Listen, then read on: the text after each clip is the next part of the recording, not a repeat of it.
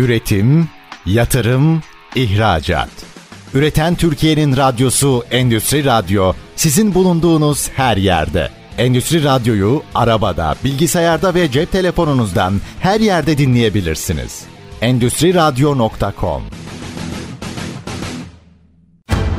Çetin Ünsal'ın hazırlayıp sunduğu Reel Piyasalar programı başlıyor.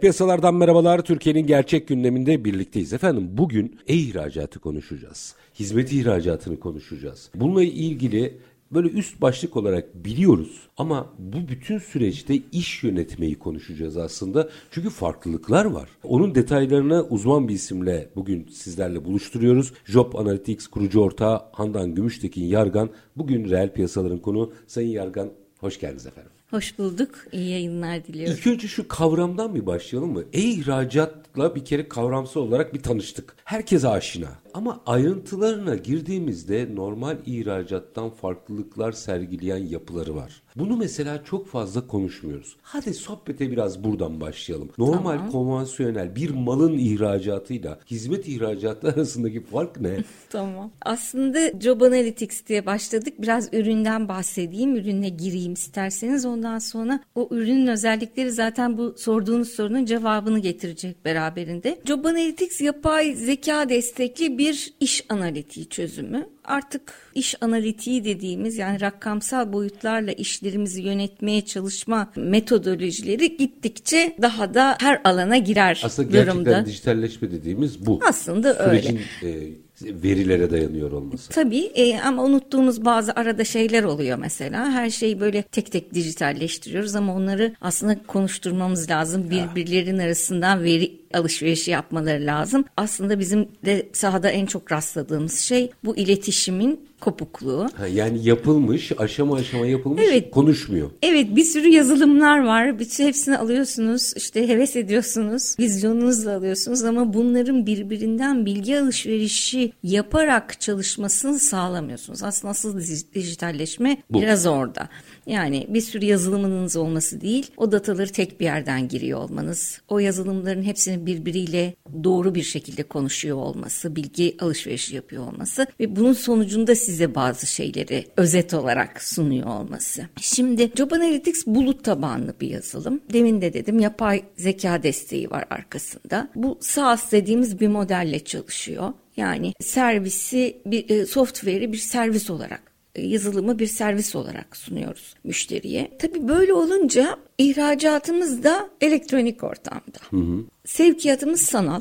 Mal tarafında da ürün tarafında da konuşmaya çalışıyorum. Hani somut bir e, mal gibi de konuşmaya çalışıyorum. Ki daha iyi anlaşılsın. Daha iyi anlaşılsın diye. Teslimatlarımız hem yurt içi hem yurt dışı süreçlerimiz aynı. Değişmiyor.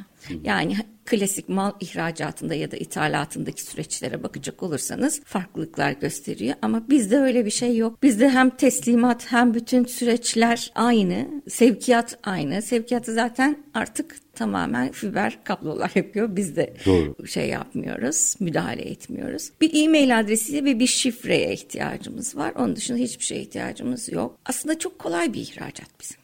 Şunu biraz açmanızı rica edeceğim. Çünkü bu da hani Hizmet İhracatçıları Birliği de yeni kurulduğu için Onu da geleceğim, çok evet. yeni değil ama baktığınızda süreç Tabii. içerisinde çok Tabii, daha tabii. bebek. Doğru. Biz meseleyi daha yeni yeni anlamaya çalışıyoruz aslında. Biz hep somut bir şeylerin üzerinden gittik. Evet. Ama şimdi ortada bir hizmet var ve Türkiye hizmet ihracatı yapabilecek çok ciddi bir potansiyele sahip. Yeni yeni somutlaştırıyoruz hikayeyi. Tam anlayabildik mi? Aslında tam anlayabilmemiz için bazı enstrümanlara ihtiyacımız var. Şimdi ben de biraz göz gezdirdim hani burada anlatacaklarımı da kurgularken kafamda. Mesela ilk biz iş bu işlere başladığımızda ihracatla ilgili teşvikler vesaireleri aldığımızda İstanbul Maden ve Metaller İhracatçıları Birliği üzerinden yapmışız işimizi.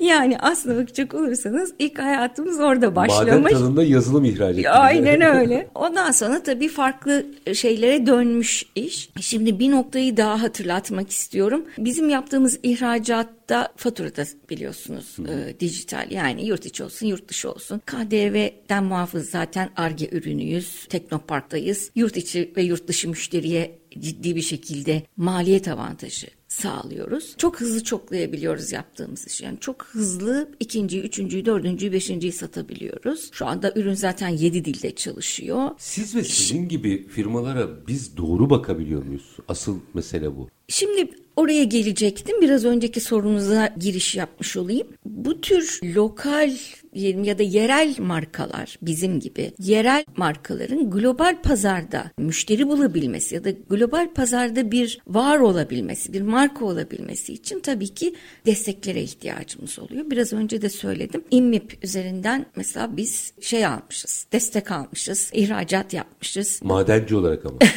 Maalesef çünkü öyle bir sistematik yok. Yani regülasyonlar hep sonradan geliyor. Türkiye'nin bu kaderinde olan bir şey. Telekomünikasyonda da aynı şey oldu. Ki sizin uzmanlık Evet alanınız. benim eski uzmanlık alanım. Arkasından yazılımda, bilişimde de hemen hemen işler aynı gidiyor. Enerjide de gidiyor ama bir şansımız var. Hızlı adımlar atılıyor ve son zamanlarda da gerçekten hızlı adımlar atıldı. Bu IMMİT üzerinden yani maden ve metal ihracatçıları birlikleri üzerinden yaptığımız çalışmaya baktım. 100 bin dolarlık bir şey almışız, teşvik almışız o zaman ve ilk 500'e girmişiz firma olarak. Yani o ilk 500'ün birinci firması Türk Hava Yolları. Şimdi böyle baktığınız zaman o ilk 500 aslında çok kıymetli bir Aslında ilk 500. ekonominin nasıl dönüştüğünü de anlatıyor bu. Evet, evet, evet. Çok kıymetli bir bilgi aslına bakacak olursanız. Daha sonra regülasyonların yavaş yavaş oluşmaya başlamasıyla biraz daha hayatımız kolaylaşmaya başlıyor. Çünkü kendimizi ifade edebilme şansımız artıyor. Yazılım Sanayicileri Derneği üyesi zaten e, şirketimiz ve de sizin biraz önce bahsettiğiniz Hizmet İhracatçıları Birliği'nin kurulmasıyla sanırım Ticaret Bakanlığı'nda da bir daire başkanlığı kuruyorlar. Ga- 2021 yılında onun notumu almışım. Artık daha hedef odaklı çalışır hale geliyoruz. Yani aslında sistematik kurulmaya başlıyor. Yani bir birliği var. Bu birliğin bakanlıkta bir daire başkanlığı var. Çünkü bu aslında çok ciddi yönetilmesi gereken bir süreç. Aynı dilin konuşuluyor olması lazım. Yani konvansiyonel, geleneksel bir sektörün ihracat ihtiyaçlarıyla bu tip mesela yazılım ihracatındaki dilin aynı olması mümkün değil. Orada farklılıklar var. Kesinlikle. Bu açıdan çok önemli galiba. Kesinlikle.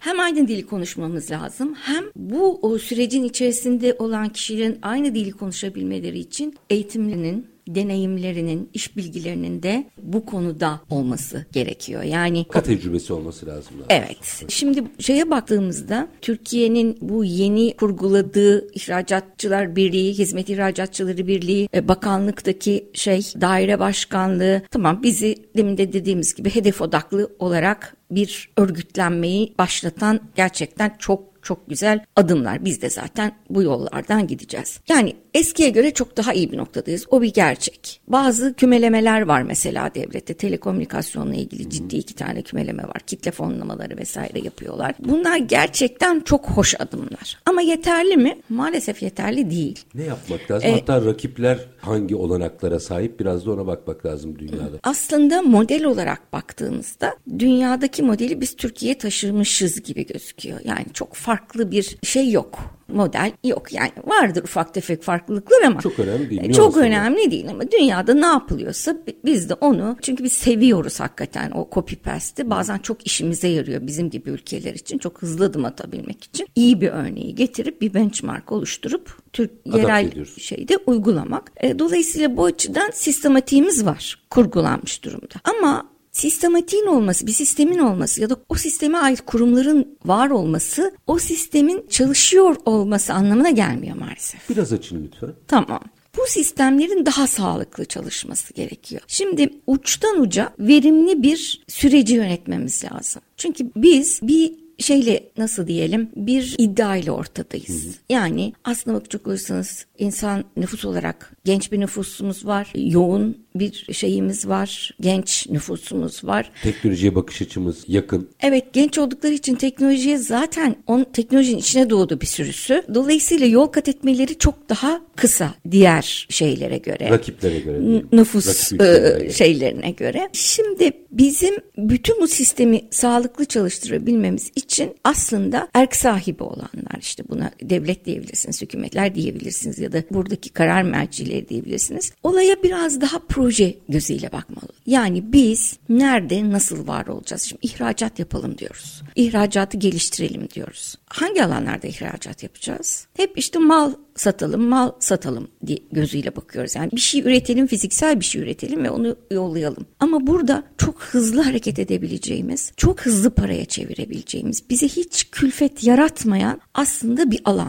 var. Hizmet. Hizmet ve dijital, Dijital. hizmetler aslında. Ki dış ticaret açığını çok çabuk terse çevirebilecek başlıklar bunlar. İnanılır gibi bir şey değil aslında. Çok hızlı hareket edebiliriz. Fakat burada yine dediğim gibi kurumları sistemleri ve yapıları oluşturmak konusunda çok başarılıyız. Ama bunları sağlıklı ve koordineli bir şekilde işletmek konusunda henüz o kadar başarılı değiliz. Demin de dedim uçtan uca çalıştırmalıyız. Ne demek uçtan uca? Şimdi bir uçta bizler varız. Yani hizmeti sağlayıcılar, hizmeti üretenler, dijital hizmetleri üretenler, dijital servisleri sağlayanlar. Biz, bir kere bizim sıkı çalışmamız gerekiyor. Biz mesela bu konuda iyi çalıştığımızı düşünüyoruz. Daha doğrusu iyi çalışmaktan da öte sistemli ve planlı çalıştığımızı düşünüyoruz. Bizim bir ARGE ekibimiz Teknopark'ta Kocaeli'nde. Akademimiz var Job Analytics Akademi. O İstanbul'da Kalamış'ta. Çok yeni de Stuttgart'ta bir ofis açtık. O da Avrupa Pazarlama ofisi olarak O üç ayak. geçiyor. Üç, üç ayaklı. E şimdi bu da bizim açımızdan yani servis sağlayıcı, hizmet sağlayıcı olduğumuz için bizim sistemlerimizden biri. Biz sistemlerimizi oluşturmaya başladık. İşte buraları insanlar koyup buraları modeller oturtup artık satış noktasında hizmet vermeye çalışacağız. Doğru kurgu bu mudur? Yani üretim, bu işin pazarlaması ve üniversiteyle işbirliği. Doğru kurgu bu mudur mesela hizmet ihracatında? Yazılım konuşuyoruz. Evet üniversite işbirlikleri çok önemli. Zaten biz de o şeyde gidiyoruz ama şimdi biz üniversite işbirliklerini yapıyoruz. Servisi kaliteli üretiyoruz. Hizmeti kaliteli üretiyoruz. Kullanıcıya kolaylık sağlayan bir ürün sunuyoruz. Ama burada bizim arkamızda bu tür bir, böyle bir ihracat konusunda bizim arkamızda mutlaka devlet desteğinin olması gerekiyor. Şimdi devlet desteğine geldiğimiz zaman Oraya virgül atın. Çünkü aranın ardından o devlet desteklerini Tamam, açacağım. tamam. Hatta özellikle mesela o Stuttgart yani yurt dışı sizinki Stuttgart başka Evet, bir firmanınki evet, başka bir evet. yer olabilir ama yurt dışı ayağının niye önemli olduğunu da açmak istiyorum ama minik bir araya gidelim. Tamam. Aranın ardından detaylandıralım. Job Analytics kurucu ortağı Handan Gümüştekin Yargan'la sohbetimiz devam edecek. Hizmet ihracatını, e-ihracatı konuşuyoruz. Kısa bir ara lütfen bizden ayrılmayın. Üretim, yatırım, ihracat. Üreten Türkiye'nin radyosu Endüstri Radyo sizin bulunduğunuz her yerde. Endüstri Radyo'yu arabada, bilgisayarda ve cep telefonunuzdan her yerde dinleyebilirsiniz. Endüstri Radyo.com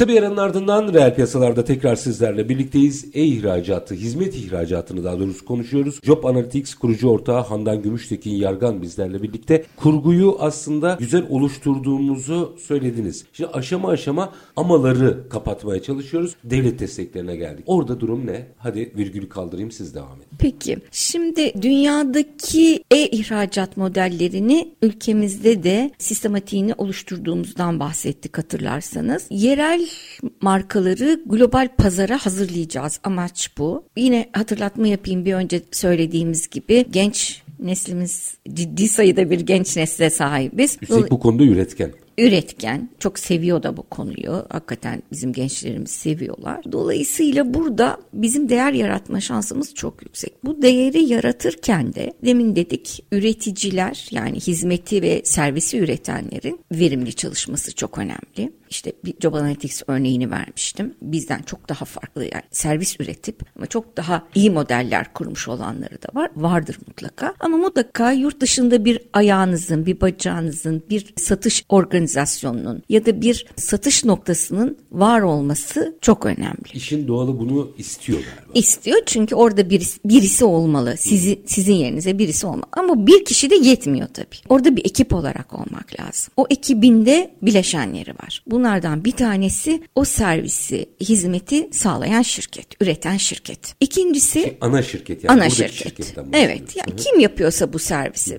bu e-ticaretle ilgili hizmeti ya da servisi kim üretiyorsa öncelikle o takımın içerisinde birincisi o olması lazım. İkincisi biraz önce dedik Ticaret Bakanlığı ve hizmetle ilgili Hizmet ihracatı. Hizmet İhracatçıları Birliği ve bakanlıkta kurulan şey başkanlık. E, bunlar çok ciddi oluşumlar ve gerçekten iyi çalışıyorlar. Bu sistemi onların da bu sistemin içerisinde katkıları çok büyük. En uçta aslında yabancı ülkeler olarak baktığımızda en uçta bizi temsil eden en en en önemli yapılanma bizim dış temsilciliklerimiz ve oradaki ticaret ateşelerimiz ya da teknoloji ateşelerimiz. Şimdi yeni Teknoloji oluşturulmuş Ateşesinden bahsediyoruz. Evet ye- yeni önemli. oluşturulmuş. Ben de e, şey yaptım. Ticaret ateşeleri çok önceden beri var ama çok yeni de teknoloji ateşelikleri diye bir kavram getirilmiş. Demin de dedik sistematiğimiz aslında tüm dünyadaki gibi çok güzel kurgulanmış vaziyette. Peki şimdi artık burada neye ihtiyacımız var? Teknoloji ateşimiz de var, ticaret ateşimiz de var. Yapılanmış Birliğimiz numaralar. var. Bir- Bakanlıkta başkanlığım seviyesinde temsil ediliyoruz ve biz bu ürünleri üretiyoruz. Hadi helva yapalım. Şimdi gelelim helva konusuna. Bir türlü helva yapamıyoruz. E, Yok helvayı da helva da yapıyoruz ama bu helva yeterli bir helva değil. Bazı desteklere hala ihtiyacımız var bu sistemi verimli çalıştırabilmek için. Nedir? Öncelikle şimdi yurt dışında bir temsilcilik, bir satış ofisi kuracağınız zaman sırf lokasyon değil bu. O lokasyona birisini de koymanız gerekiyor. E, o koyacağınız kişi hangi ülkede bu fiziksel alanı yaratıyorsanız e, o ülkenin dilini konuşabilen ya da artı uluslararası dil olan İngilizceyi konuşabilen bizim Job Analytics'inki Almanya'da olduğu için böyle bir örnek veriyorum. Mesela hem Almanca konuşup hem İngilizce konuşabilen bir Personele insan evet bir personele ihtiyacımız var. Bir insan kaynağına ihtiyacımız var. Aynı şeyi ateşeliklerde de ihtiyacımız var. Yani orada da çok iyi yetişmiş en az iki yabancı dil bilen daha da önemlisi dijitalleşme ve teknoloji konularında deneyimli neye bakacağını, neyi pazarlayacağını, neyin bağlantısını kuracağını bilen insan kaynağına ihtiyacımız var. Şimdi benim gözlemlediğim, bu şahsi gözlemim doğru olabilir, yanlış olabilir ama benim gözlemlediğim daha reaktif çalıştıkları. Yani siz kalkıp giderseniz, işte kendinizi hatırlatırsanız, onların kapısını çalarsanız, biz şunu yapıyoruz derseniz, evet ilgi gösteriliyor, sistemin içerisinde size destek verilebiliyor ama burada biraz daha proaktif olmak lazım. Çünkü o pazarı hepimizden daha iyi bilenler orada yaşayan o ticari ateşe, o teknoloji ateşesi. O pazarı çok iyi analiz edecekler. Neye ihtiyacı var? Bizim ülkemizde ne, ne var? Biz neler sağlayabiliriz? Sırasında proaktif davranış. Yani bir gün bir ateşenin X ülkesindeki bir e, teknoloji ateşesinin bizim ya da herhangi bir e, yerel yazılım şirketinin telefonunu açıp Kendisini çaldırması. Kendisini- Burada böyle bir potansiyel var. kendisini çaldırması noktasına kadar gelebilmeliyiz. Ama Bunu, bizim e, e, Jetra ya da Kotra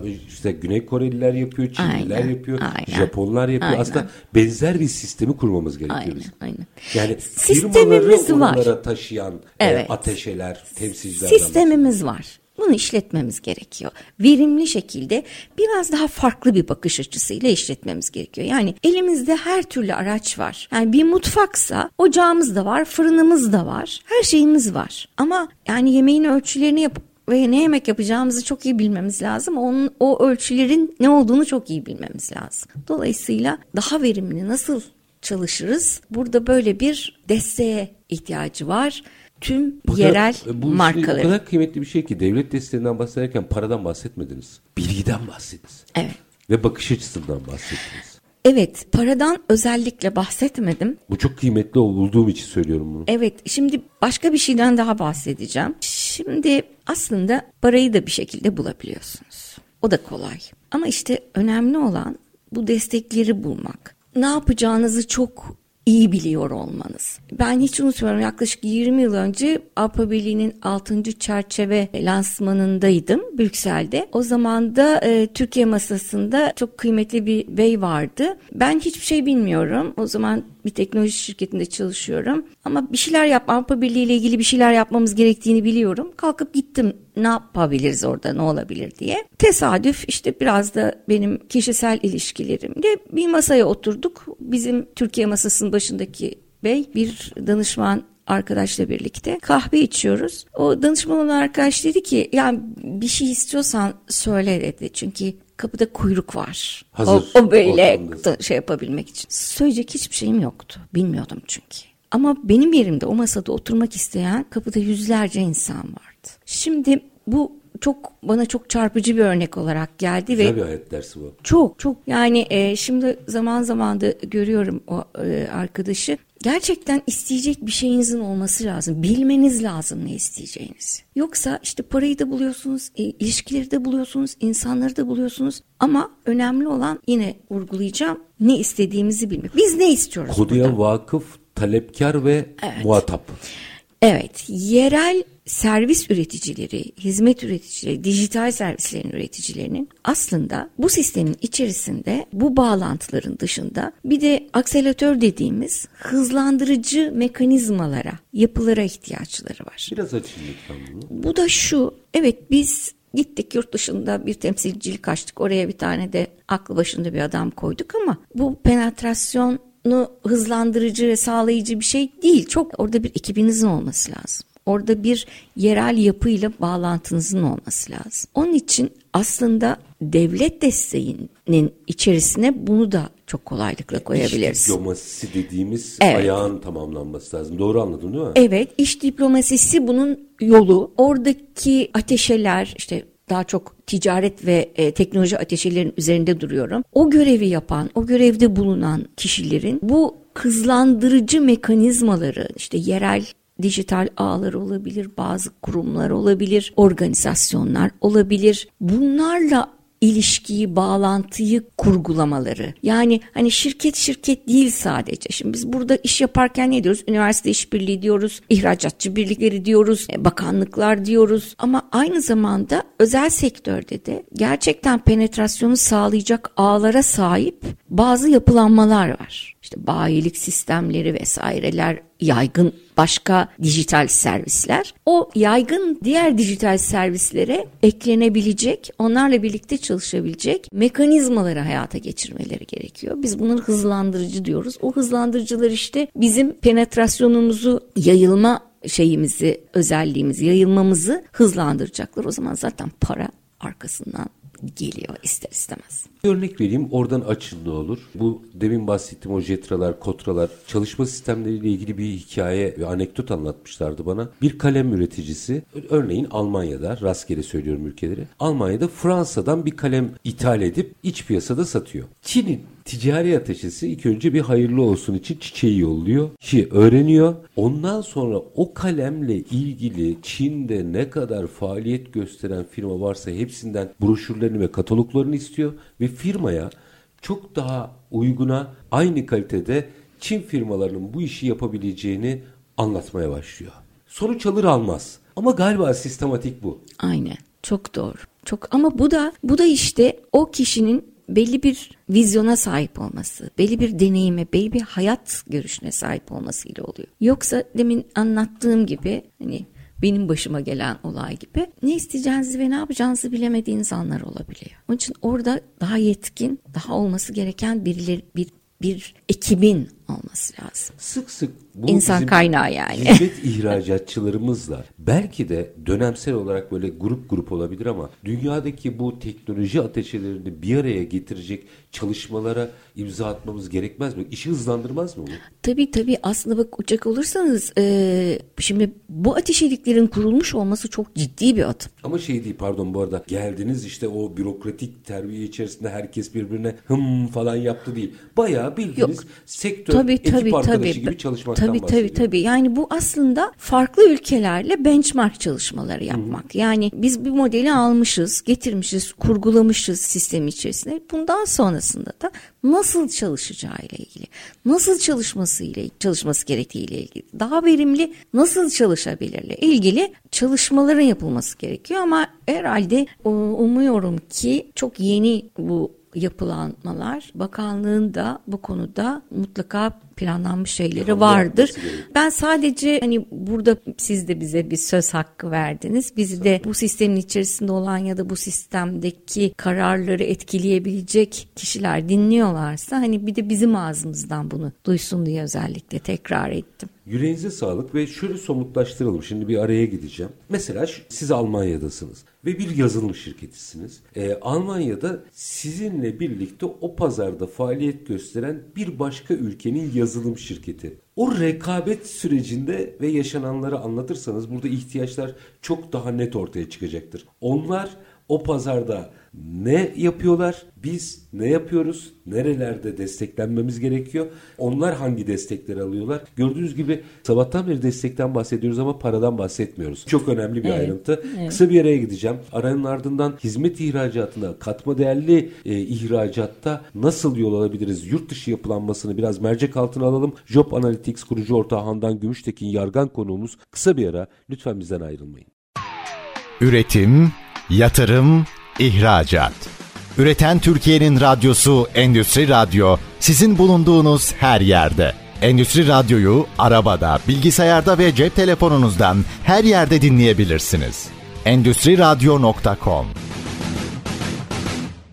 Kısa bir aranın ardından reel piyasalarda tekrar sizlerle birlikteyiz. Hizmet ihracatını konuşuyoruz. Özellikle yazılım bazında hizmet ihracatını konuşuyoruz. Konumuz Job Analytics kurucu ortağı Handan Gümüştekin Yargan. Şimdi Sayın Yargan aşama aşama bizi çok güzel getirdiniz ve aslında o kadar naif bir biçimde yaşananları da paylaşıyorsunuz ki kimin nereyi gidermesi gerektiğinde formülü çıkıyor. Bir tık daha ileriye gidelim. Araya gitmeden önce sormuştum. Örneğin siz Almanya'dasınız. E, bir başka ülke de olabilir bu. Hiç önemli değil. Orada benim Türk yazılım şirketim orada konuşlandığında ve artık diyor ki ben bu pazara gireceğim buradan da Avrupa'ya yayılacağım. Rakibiyle yola çıktığında ikisi de aynı çizgiden başlıyor. O yolculukta ne yaşanıyor? Rakibin avantajları ne? Neler, ne tip destekler alıyor? Benim avantajım, dezavantajım ne? Nerelerde aksıyorum? Biraz da bunları konuşalım. Şimdi biraz önce siz de örnek verdiniz. Ee, Kore örneğini verdiniz. Birkaç farklı ülkede aynı şekilde. Ee, şimdi onların çalışma modeliyle yani o proaktif çalışma modeliyle bizim reaktif çalışma modelimiz maalesef bizi ister istemez geride kalmamız, dezavantajlı, dezavantajlı olmamızı sağlıyor. Biraz önce hatırlarsanız özellikle ateşeliklerin proaktif çalışmasından oradaki insan kaynağının kalitesinden işte yabancı dil bilmesi, teknoloji deneyimin olmasından bahsettik. Bunun bununla birlikte hızlandırıcı, akselatör yapılara ihtiyacımız var dedik. İşte o noktada destek, desteğin şu açıdan çok önemi var. Şimdi Almanya üzerinden gidelim biz bizim bildiğimiz, yer. bildiğimiz yer olduğu için. E şimdi Almanya'da bir yapı kurdunuz, gittiniz. Yani orada fiziksel bir alan açmak çok zor bir iş değil. Ama orada gerçekten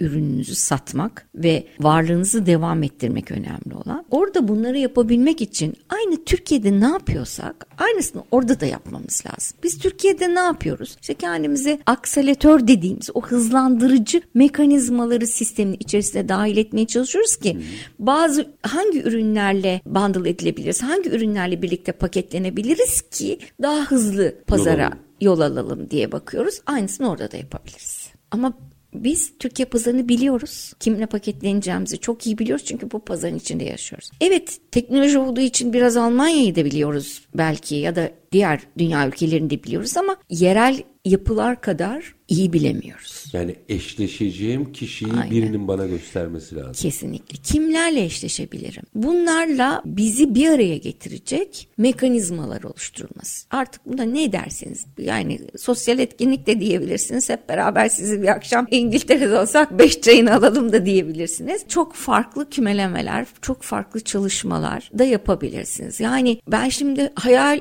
ediyorum kelimelere dökemiyorum aslında oradaki ateşelikler bazında yapılabilecek olan aktivitelerin ucu bucağı yok aslında. Biraz bakış açısını farklılaştırıp hızlanmak gerekiyor. Galiba. Aynen. Hıza gerçekten ihtiyacımız var ve sonuç almaya ihtiyacımız var. Şimdi notlarıma baktım mesela Hizmet İhracatçıları Birliği'ne biz üç tane proje vermişiz. Gerçekten çok iyi ilgilen, çok ilgilenilmiş. Her şey çok iyi. Sonuca ihtiyacımız var ve hızlı sonuca ihtiyacımız var. Bir de ben uzun yıllar telekomünikasyon sektöründe çalıştım. Oradan öğrendiğim bir şey vardı. Bizim kafa yapımızda biraz işte hani parayı harcarken biz şeyi severiz. İktisadi davranmayı, ekonomik davranmayı. Yani çok lüzumsuz para harcamayalım. Ondan sonra işte bütçemize göre. Bunu iş hayatında da öyle. Tabii Ama verimlilikle cimrilik arasında da bir e, fark Aynen var. verimlilikle cimrilik şimdi onu aslında tam onu anlatacağım. Telekomünikasyon sektöründe tabii benim olduğum senelerde her şey ilk defa yapılıyor. Yani dünyada da birçok şey ilk defa yapılıyordu. Aynı şekilde Türkiye'de de birçok şey ilk, ilk defa yapılıyordu. Önemli bir teknolojik özellik diyelim. Telekom yani cep telefonlarınızla ilgili bir uygulama ya da işte bir özellik geliyor. İşte getiriyor. O zaman da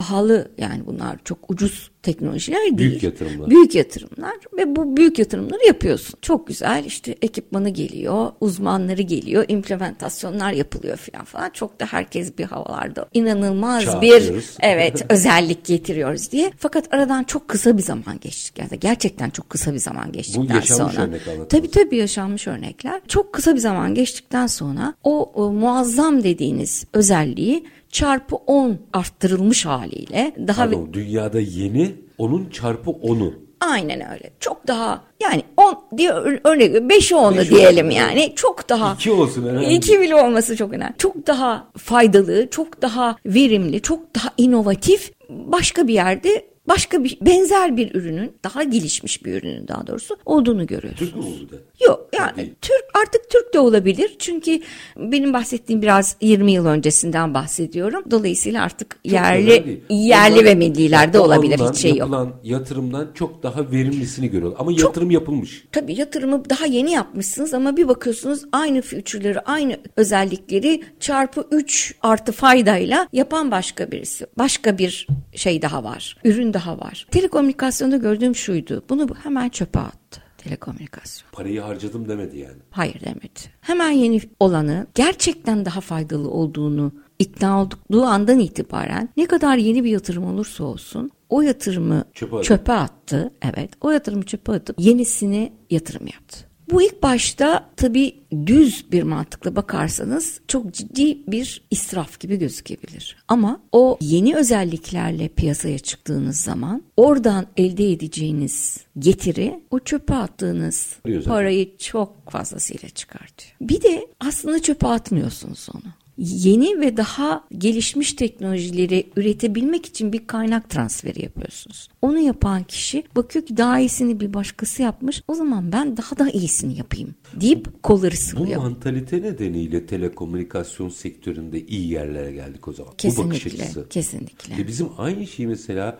hizmetin geneli içinde ama aslında bence her alan içinde yazılım içinde yapmamız lazım. Şimdi bunu Evet. bir makinede belki güç yaparsınız yani güçtür çünkü bir Evet. makine yatırımı yapmışsınız falan ama yazılım öyle değil ki. Çok hızlı hareket edebileceğiniz bir alan ve getirisi çok çabuk. Demin dediniz ya hani bir kafa yapısında bir değişikliğe ihtiyacımız var. Aslında şöyle bir değişikliğe ihtiyacımız olduğu düşüncesindeyim. Şimdi her ürünün, her üretilen şeyin, hizmetin ya da servisin ya da yazılımın ya da çözümün illa çok mükemmel olması gerekmiyor. Bir ihtiyacımızı karşılıyor olması aslında yeter. Çünkü pazar zaten o ürünün ne kadar başarılı, ne kadar user friendly kullanıcıya kolaylık sağlayan, ne kadar iyi bir ürün olduğunun puanını zaten pazar verecek. Bizdeki e, bakış açısı biz önceden bunu pazara sunmadan önce karar vermeye çalışıyoruz. Hayır. Bunu düşünmememiz lazım. Pazar geliştirmeli. Pazar geliştirmeli. Yani elimizde ben bunu yaptım diyen hemen hemen birçok ürünü ve servisi destek ihtiyacı var. Yani şu anda beklenti olarak yani kamusal şeylerden, sistemlerden beklenti daha çok kişiye, daha çok ürüne, daha çok servise fırsat tanınması. Bunların içerisinden zaten bana sorarsanız %80'i başarısız olacak. Ama o %20 o %80'in parasını da çıkaracak. Kesinlikle çıkaracak. Kesinlikle çıkaracak. Yani başarısız olmaktan o kadar korkmamamız lazım. Aa, Evet bir de şöyle bir durum var tabii yani bunu dil meselesiyle bağdaştırırsak herkes İngiliz kraliyet ailesi gibi konuşmaya çalıştığı için kimse konuşamıyor zaten. Evet, evet. Git ve derdini anlat. Çok doğru. Git ve derdini anlat. Süreç içerisinde toparlayacaksın onu. Aynı şeyi galiba ürünlerimize de yapıyoruz. Hayır, en mükemmeli olsun. En- ama şimdi bu bundan analiz etmeniz için bu pası atıyorum. Belki de yanlış görüyorum. Bundan 20 sene önce herhangi bir alan için çok kolaydı. Ama şimdi beklediğiniz süre sizi pazar dışında bırakıyor. Çok hızlı oldu. Çok ekonomi. hızlandı evet. Çok hızlandı. Biz bu hıza adapte olabiliyor muyuz? Hıza adapte olamıyoruz. Aslında en büyük sıkıntılarımızdan biri de o. Mekanizmaları üretiyoruz, sistemlerimiz var, her şeyimiz var. Ama bu hızı ve bu cevval davranış modelini bir türlü yakalayamıyoruz. Aslında bu yazılımda da böyle, telekomünikasyonda da böyle. Yani 20 yıl önce olduğumuz noktada olamıyoruz bir türlü. Diyorum ya birazcık farklı bir bakış açısına ihtiyacımız var. Zaman zaman herkesin o ördüğü duvarların ötesine geçme ihtiyacı oluyor. Bu insanın evriminde var yani. Konfor alanından çıkmak istemiyor. Evet şimdi yine böyle bir şey yapmak lazım. Çünkü dediğim gibi sistemlerimiz var ama bakış açımızda bir artı değişime ihtiyaç var ki gerçekten adım atalım. Ve bu adım da nasıl olacak? Böyle olacak. Buna bir örnek vermek istiyorum. Şimdi aklıma geldi. Geçen gün çevreyle ilgili bir şey okuyordum. Bu iklim değişikliği ve çevre kirliliği ile ilgili kim neler bu çevre kirliliğini ve iklim değişikliğini tetikliyor diye bakmışlar. Bir tane maddelerden bir tanesi de bu gıda ve besinlerin ithalat ve ihracatı dolayısıyla dünyada sürekli uçaklar geçiyor. Karbon, karbon ayak izi. Ve yani siz işte güneydeki X meyvasını kuzeyde yemek istediğiniz için ya da kuzeyde yetişen X sebzesini güneyde yemeye çalıştığınız için aslında doğaya çok ciddi bir zarar veriyorsunuz. Şimdi bağlamak istediğim şey şu. Biz düşünün öyle bir servis ve ürün yapıyoruz ki yine ilk başta söylediklerime döneceğim. Sanal bir şey var, ortam var. Nakliye dedin- deseniz nakliye dediğiniz şey tamamen fiber optik kablolarla sağlanıyor. Bir internet bağlantısına ihtiyacınız var sadece. İşte şifre ve kullanıcı adı yetiyor gibi aslında sisteme de dünyaya da son derece az zarar veren bir sistemin içerisinde para kazanabileceğiz. Ve getirisi çok yüksek. Yani bunu çok inanarak söylüyorum. Son değerlendirmeyi sizden alıp öyle veda edeyim. Ben Türkiye'nin kaderini yazılımın değiştireceğini düşünüyorum ama gerçekten yazılımın. Ne yapmak lazım? Hadi biraz hızlanacağımızı anladık. Ee, daha bilgili, donanımlı insanlarla temsil yani o şey uç noktalarda temsil Evet, edilmemiz evet. gerektiğini de anladık. Bir de madalyonun tersine bakın. Firmalara ne görev düşüyor? Onu alayım bir, bir dakika siz. E, şimdi firmalara düşen görev aslında şöyle söyleyeyim. Eğer zaten bir firma haline geldiyseniz yani bir şirket haline geldiyseniz bir amaçla bir iddia ile geliyorsunuz. Yani oturduğunuz yerde ben bir yazılım yapayım da oraya koyayım demiyorsunuz. Yani bir iddia bir ben bir yazılım yaparak şu işi şöyle başarabilirim diyorsunuz. Burada destek yine destekten bahsedeceğim. İnsan kaynağına ihtiyaç var. Yazılımcı konusunda gerçekten çok zor durumda Türkiye şu anda. Kurla başa çıkamıyor. Yazılımcılar yurt dışına kaçıyor. Zaten az olan yazılımcılar, zaten sayılı olan yazılımcılar yurt dışına kaçıyor. Hani çok olsalar içimiz yanmayacak. Zaten azlardı ve gidiyorlar. Ama bu hayat bundan sonra hep böyle. Kur düşecek de onlar Türkiye'ye dönecek falan diye bakmayalım olaya. Öyle bir şey yok. Bu zaten 20 yıldır böyleydi. Ha nedir? İnsanların yer değiştirmesi ekonomik zorluklar dolayısıyla daha kolaylaştı. Ama bu hiçbir zaman bitmeyecek. Pozisyonu ona göre almak lazım. Pozisyonu ona göre almamız lazım. Ama o kur da İnsan yetiştirmemiz lazım. bizim hizmet ihracatındaki patlamayla azalacak. Onu Evet. fark etmemiz gerekiyor. Çok hızlı azalacak. Eğer hızlı hareket edebilirsek çok hızla para kazanmaya başlayacağız. Umuyoruz. Ve Yüreğinize sağlık, emeğinize sağlık. Önemli bir yolculuk ve bu, bu yolculuğun bütün anahtarlarını bizle paylaştınız. Yaşadıklarınızı, yaşananları daha doğrusu hani siz yaşamamış olursunuz ama bir başka meslektaşınız yaşamıştır. Oradaki tespitleri bizlerle paylaştınız ve bunların hepsinde yapıcı çözüm odaklı anlattınız. Job Analytics kurucu ortağı Handan Gümüş, Tekin Yargan çok teşekkür ediyorum efendim. Ben teşekkür ederim. Sağ olun konuk ettiğiniz için. Estağfurullah var olun. Efendim biz bugün hizmet ihracatını çok da fazla konuşulmayan bir tarafıyla konuştuk. Hem potansiyeliyle hem doğru yapılmış işler ama eksik bırakılmış noktalarla hem de yapılması gereken başlıklarla birlikte Türkiye'nin yazılım başta olmak üzere kaderini değiştirecek iktisadi kaderinden bahsediyorum. İktisadi kaderini değiştirebilecek başlıklardan birini e-ihracatı, hizmet ihracatını, onun da özelinde yazılım ihracatını Job Analytics kurucu ortağı Handan Gümüştekin Yargan'la sizler için konuştuk. Her zamanki gibi bitirelim. Şartlar ne olursa olsun paranızı ticarete, üretime yatırmaktan, işinizi layıkıyla yapmaktan ama en önemlisi vatandaş olup hakkınızı aramaktan vazgeçmeyin. Hoşçakalın efendim.